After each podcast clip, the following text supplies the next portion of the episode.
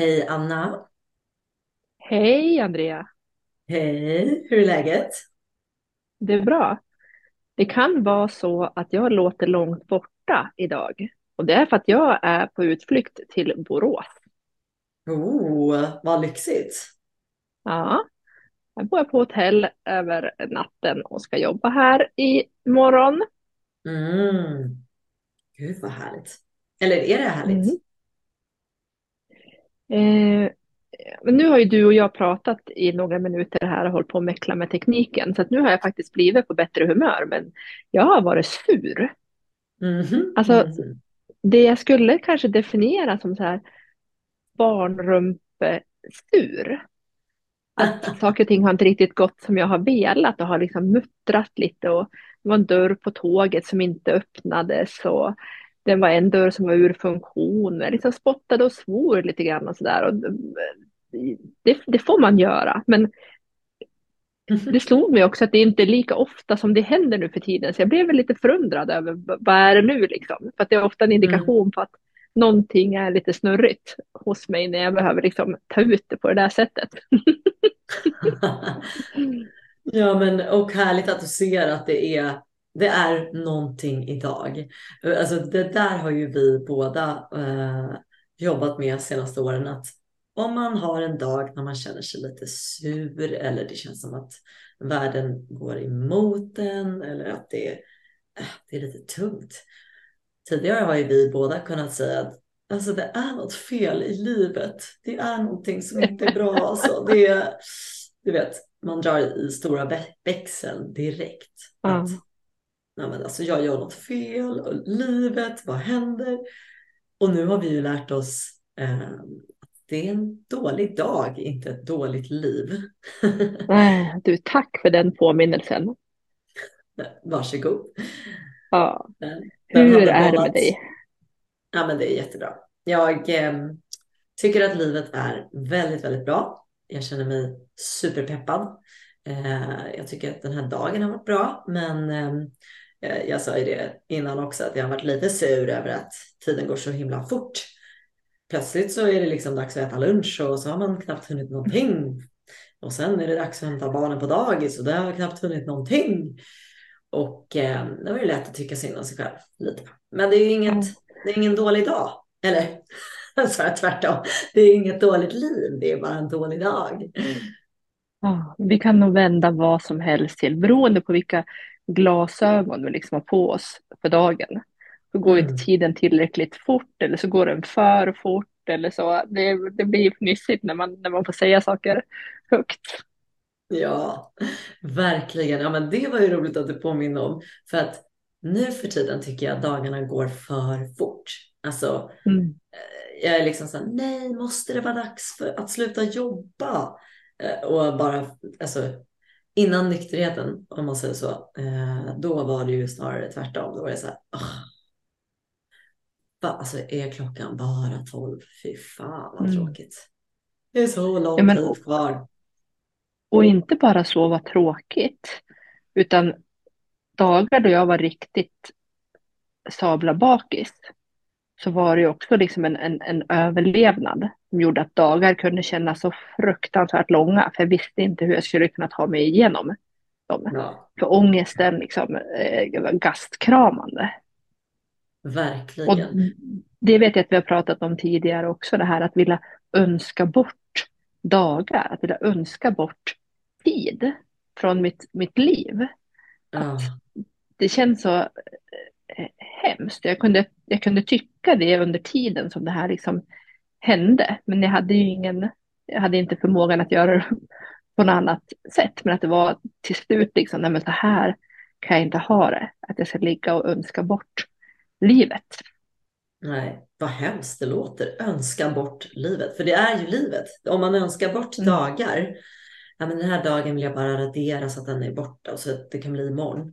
Det är ju att önska bort livet.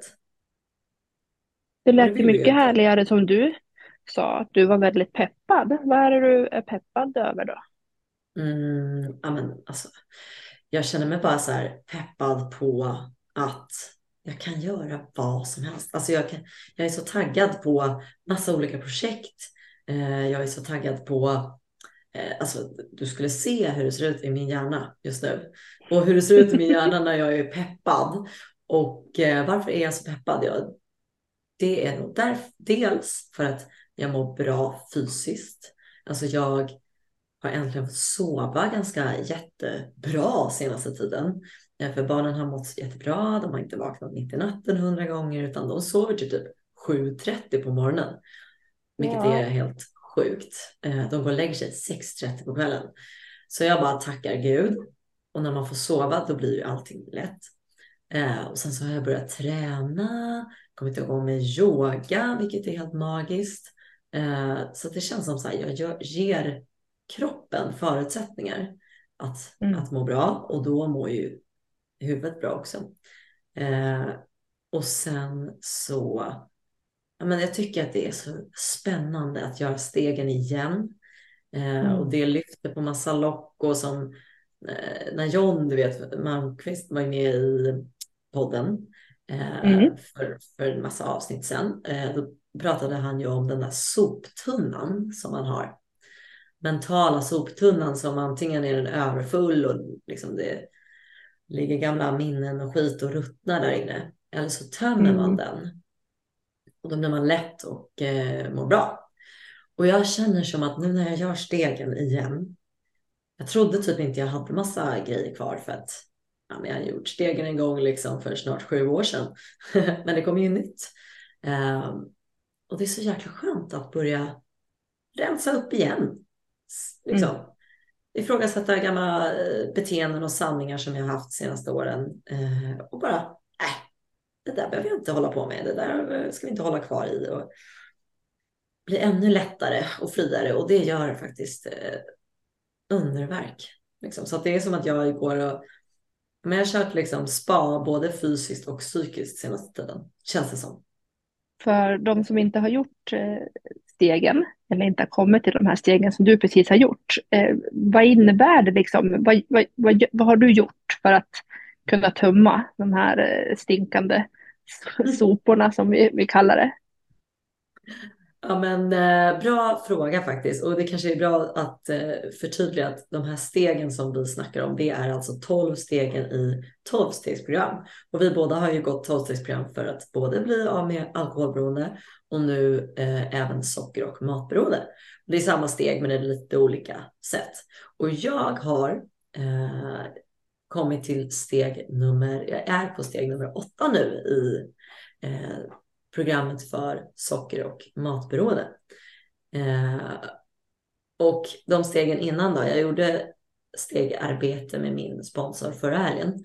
Det var steg fem, sex och 7 Och det innebär att man liksom tittar på hela sitt liv och egentligen berättar för sin sponsor eh, ja, men om det är några hemligheter som man har gått och burit på eller någonting som har skämts otroligt mycket över att man inte har kunnat säga till någon eller olika lite skeva beteenden eller bara genomgång av ens karaktärsdefekter eller vilka människor som man stör sig på kontinuerligt. Och, ja, det är liksom mm. eh, en, en, kan man säga, inventering av eh, varulagret brukar man väl kalla det. Där man tittar mm. på så här, om jag är ett företag, vad har jag för varor i lagret? Kan jag sälja dem eller har de börjat mögla? Eller är de trasiga? liksom. Är det några fula, fula gamla varor som ligger där inne på, på lagret som liksom gör att man, man blir helrutten till slut? Ja, skrämmer bort folk. För det vill säga äckliga ja. varor. ja men typ. Eh, och så får man ju eh, fundera liksom. Eh, ja, I steg fem så går man noggrant igenom allting. Eh, inte allting som är toppenbra i livet, för det är ju toppenbra redan. Det fungerar ju. Utan det som inte fungerar liksom, kan man säga. Eh, I relationer, mm. i eh, harm, rädsla och sådär. Och då dyker det upp saker. Det gjorde det för mig. Um, och saker som man kanske har glömt bort eller saker som man har förträngt och sådär. Uh, och sen så kan man liksom hantera det istället för att det ligger i bakhuvudet och skramlar runt och stör utan att man ens förstår det. Så mm. då kan jag börja bearbeta saker och eh, ja, förändra. Jag hörde en, en, en annan eh, tjej i gemenskapen som berättade att hon upplevde det som att, att hon ibland fick syn på saker i, i, i ögonvrån, typ. Att hon kunde liksom mm. ana, ana grejer. Typ. Ja. Och då behövde, hon, då behövde hon hatcha då genom mer än hon behövde dricka mer eller, eller eh, mm. sysselsätta sig mer. Det kändes som att det låg något och lurade. Liksom. Mm. Och det kan man väl också säga att, att, när man har gjort då steg fyra, vilket är liksom den här eh, självrannsakan på något sätt och, och se hur, hur beter jag mig, hur har jag betett mig, hur har jag påverkat människor och hur, hur låter andra påverka mig. Mm. Och sen då dela med sig av det här till en annan person. Och det kanske är saker som man delar med sig för första gången i, i livet. Och att ja. det blir en sån lättnad. För det är bara så här, det hon delade och som jag upplevde också att vissa saker fick jag syn på som var bara så här, ja men det var väl inte det charmigaste. Men att man också fick syn på att det här jag gått och varit rädd på, rädd för, det kanske inte är så fruktansvärt läskigt som det har känts när jag har försökt att stoppa undan det här och bara anat någonting som har vuxit och vuxit. När det väl kom upp i ljuset, då är det så här, ja men aha, det här kan jag nog hantera med hjälp av min sponsor och en högre kraft och, och genom att göra stegen. Exakt. Ja, alltså min sponsor i eh, alltså programmet för alkohol, eh, hon brukar ju säga att man pangar rädslor. Alltså att de är som ballonger typ som man ska sticka hål på. Så luften går ur dem. För när jag håller dem inuti mig själv, då liksom, ah, då håller jag dem skyddade så att de inte eh, går hål på. Eh, men när jag tar ut det i ljuset, då, ah, som du sa, det blir inte så farligt längre. Eh, mm. Och det är fantastiskt. Och eh, de andra stegen därefter, fem, då, då berättar man allt för sin sponsor och liksom lämnar över den här inventeringen som man har gjort. Och steg sex, då får man egentligen be en bön typ om att eh, få hjälp. Att, har jag glömt något? Är det något jag håller kvar som jag inte vill liksom, släppa taget om? Då får man villighet att liksom, våga göra det. För ibland, det låter ju lätt att bara, men berätta allt så går det vidare sen och så är det fri. Men ibland kan det mm. vara så att man håller kvar i grejer som bara, nej jag kan inte berätta det här för det här är för pinsamt eller skämmigt eller hemskt eller vad det nu kan vara. Eh, så att man bara, nej men ja, det här, allting men inte det här liksom. Eh, och då ber man helt enkelt om villighet. Och sen i steg sju, ehm, och innan man gör steg sex då så gör man en meditation i en timme. Där man faktiskt är helt tyst bara, gör ingenting annat än att bara lyssna på sina tankar typ. Eller lyssna, är det något mer där du inne eller ja, mm. kanske lyssna på om Gud ploppar upp i huvudet. ehm, och sen steg sju då så ber man en bön som heter sjundestegsbönen.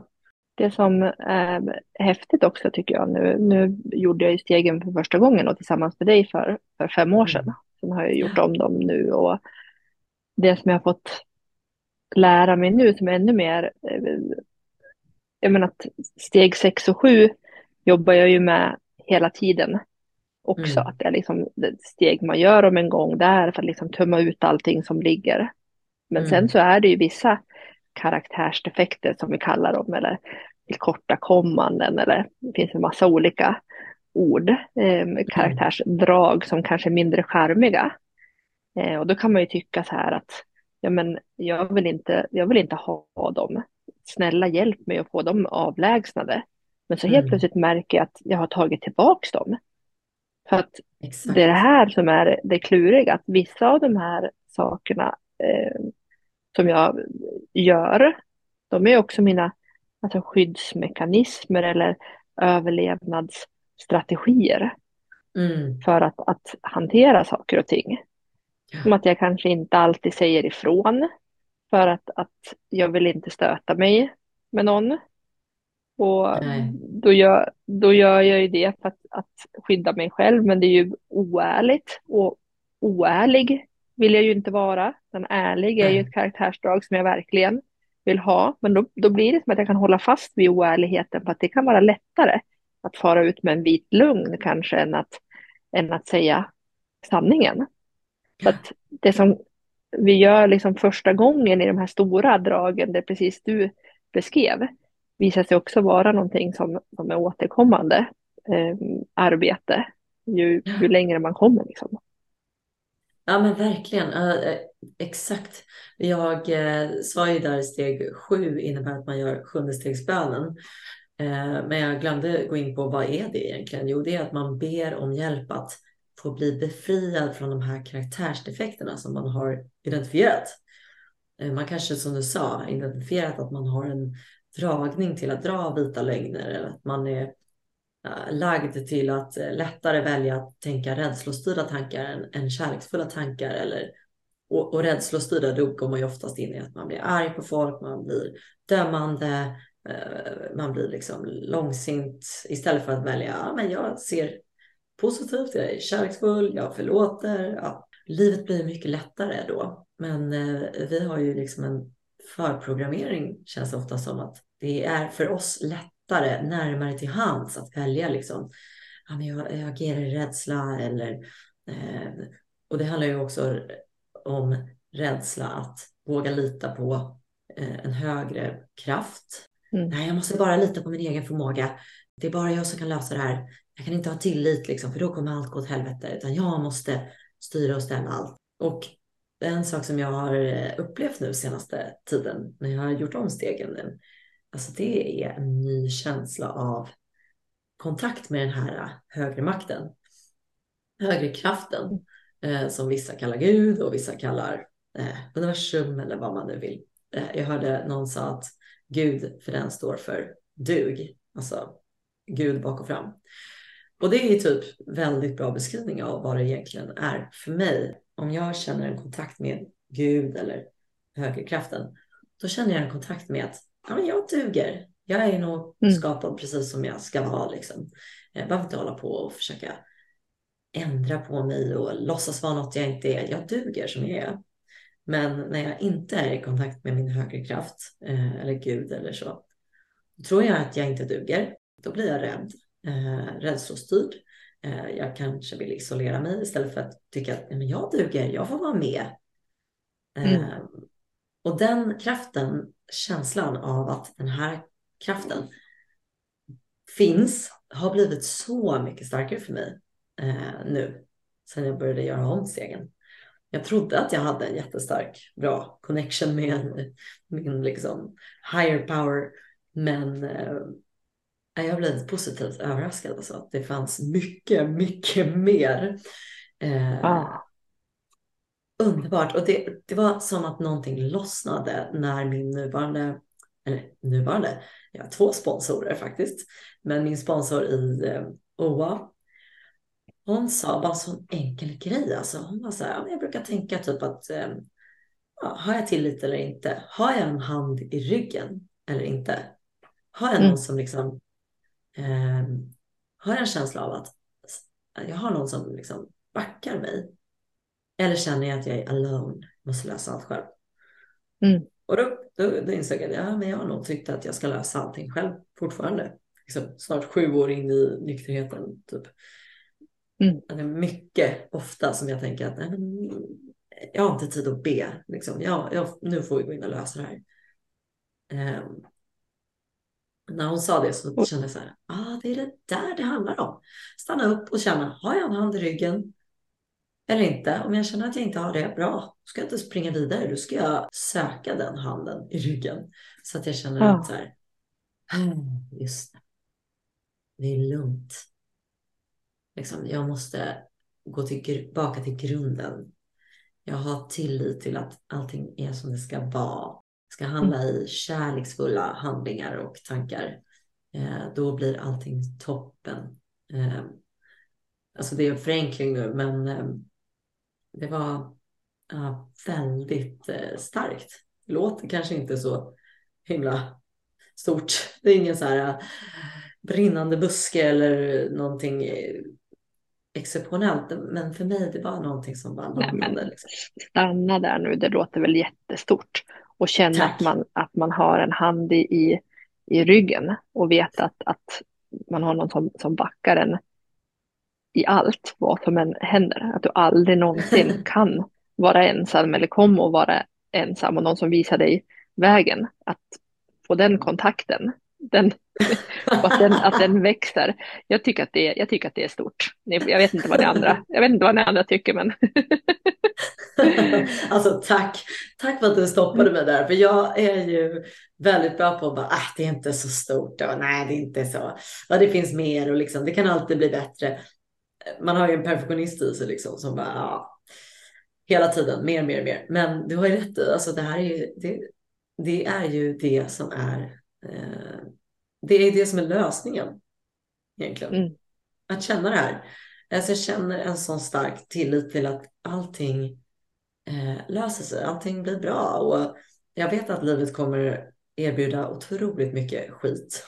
För så är ju livet, att det kommer hända grejer som jag inte hade planerat och som jag inte alls vill och eh, som är jobbiga och läskiga och hemska och allting. Eh, men jag känner mig inte rädd. Eh, Nej, det här är ju, det här är ju skillnaden. Alltså, de här glasögonen som jag pratade om, eller vi kan kalla om man är i andlig spänst eller inte. Det ändrar mm. ju hela ens eh, perception av ja. Eh, situationer och vart man befinner sig och hur man ser på framtiden, hur man ser som det, det som har varit, att man kan vara närvarande. Och självklart mm. så kommer livet att, att drabba oss på massa sätt. Men vi, mm. kan, vi kan gå i, i tillit till att vi kommer att lära oss saker av det, vi kommer att växa ur det, vi kommer att, att hantera det ja. hela. Och det, det är för mig en stor del av att vara i, i andlig spänst, när det inte är liksom katastroftankar och, och oro och uträknanden hur saker och ting ska gå och vad som ska hända om det blir på det sättet eller inte, utan snarare kunna vara så här, ja men det här är det som ligger framför mig nu, det är det här jag ska göra. Mm. Jag vet inte hur resultatet kommer att, att, bli, jag vet inte vad som ska hända. Som en liksom fin hantering av, av ovisshet. Att istället för ja. ovisshet som någonting som skrämmer skiten ur mig, så ser jag det med, med nyfikenhet. Och ja. Jag sitter faktiskt med ett leende på läpparna nu, för att det är ofta att när jag känner att jag är på, på en bra plats, så är det bara så här, okej, okay, ny dag, okej, okay, ska vi se vad den här, vad den här dagen liksom, eh, har sitt sköte, ett fult ja. uttryck, men, men ändå så här, ja men låt oss se nu, istället för motsatsen som jag vet att jag har delat om flera gånger också, när det är liksom bara så här, vaknar upp i ett motstånd av att nej, det här är planerat idag och det vill inte jag och jag är inte sugen på det och sen är det så här. Och, alltså det är ju att sätta upp en kamp för sig själv istället för att go with the flow. Ja, gud vad sant. Det där är ju verkligen skillnaden mellan att vara i det här underbara tillståndet av att nej men, allting är precis som det ska vara. Ehm, jag ska vakna upp och ska göra jobbet och sen så ska jag ta hand om mig själv och ja, eh, jag liksom kör på. Medan vissa dagar vaknar man och bara, ah, jag ska inte alls köra på. Vad gör jag egentligen med livet? Alltså sådär. Det är ju när man inte, mm. man har dragit sig iväg lite från tilliten och från alltså, rutinerna. Det är ju därför rutiner är så otroligt eh, kraftfullt. Mm. Alltså, gå, följer jag bara rutinerna, planen för här, hur jag börjar min dag och sen vad jag ska göra under dagen och sen eh, hur jag ska, i vårt fall nu då, se till att jag får i mig rätt sorts mat som passar mig eh, mm. för att jag ska kunna må bra genom hela dagen och aldrig få någon dipp eller ja, allting ska kännas eh, harmoniskt. Om jag bara följer det så är livet så himla enkelt. Och det är när man då får för sig att avsticka lite från rutinerna. Eh, då, då kan det bli lite rörigt. Och klart, livet måste ju också få vara lite spontant ibland. Så klart att man vissa dagar så följer man inte rutinerna helt och hundra. Men då är det ju skönt att veta att ja, här kan jag göra idag. Eller till och med imorgon också kanske att jag är lite avstickare, men jag vet egentligen vad mina rutiner är. Um, så jag vet ja, vad jag ska liksom, åka tillbaka till, eller vad man ska säga. Um, Precis. Men jag tänker ändå säga att, att, att för mig, de här alltså, dagliga rutinerna som jag har byggt upp som, som är non-negotiables Mm. är, är inte ens utrymme för en eller två dagars avstickare. Och då pratar jag om liksom, eh, att be och, och, och, om att få jag menar, överlämna mig på morgonen och, och be min högerkraft styra mina tankar i rätta banor och, och de här Mm.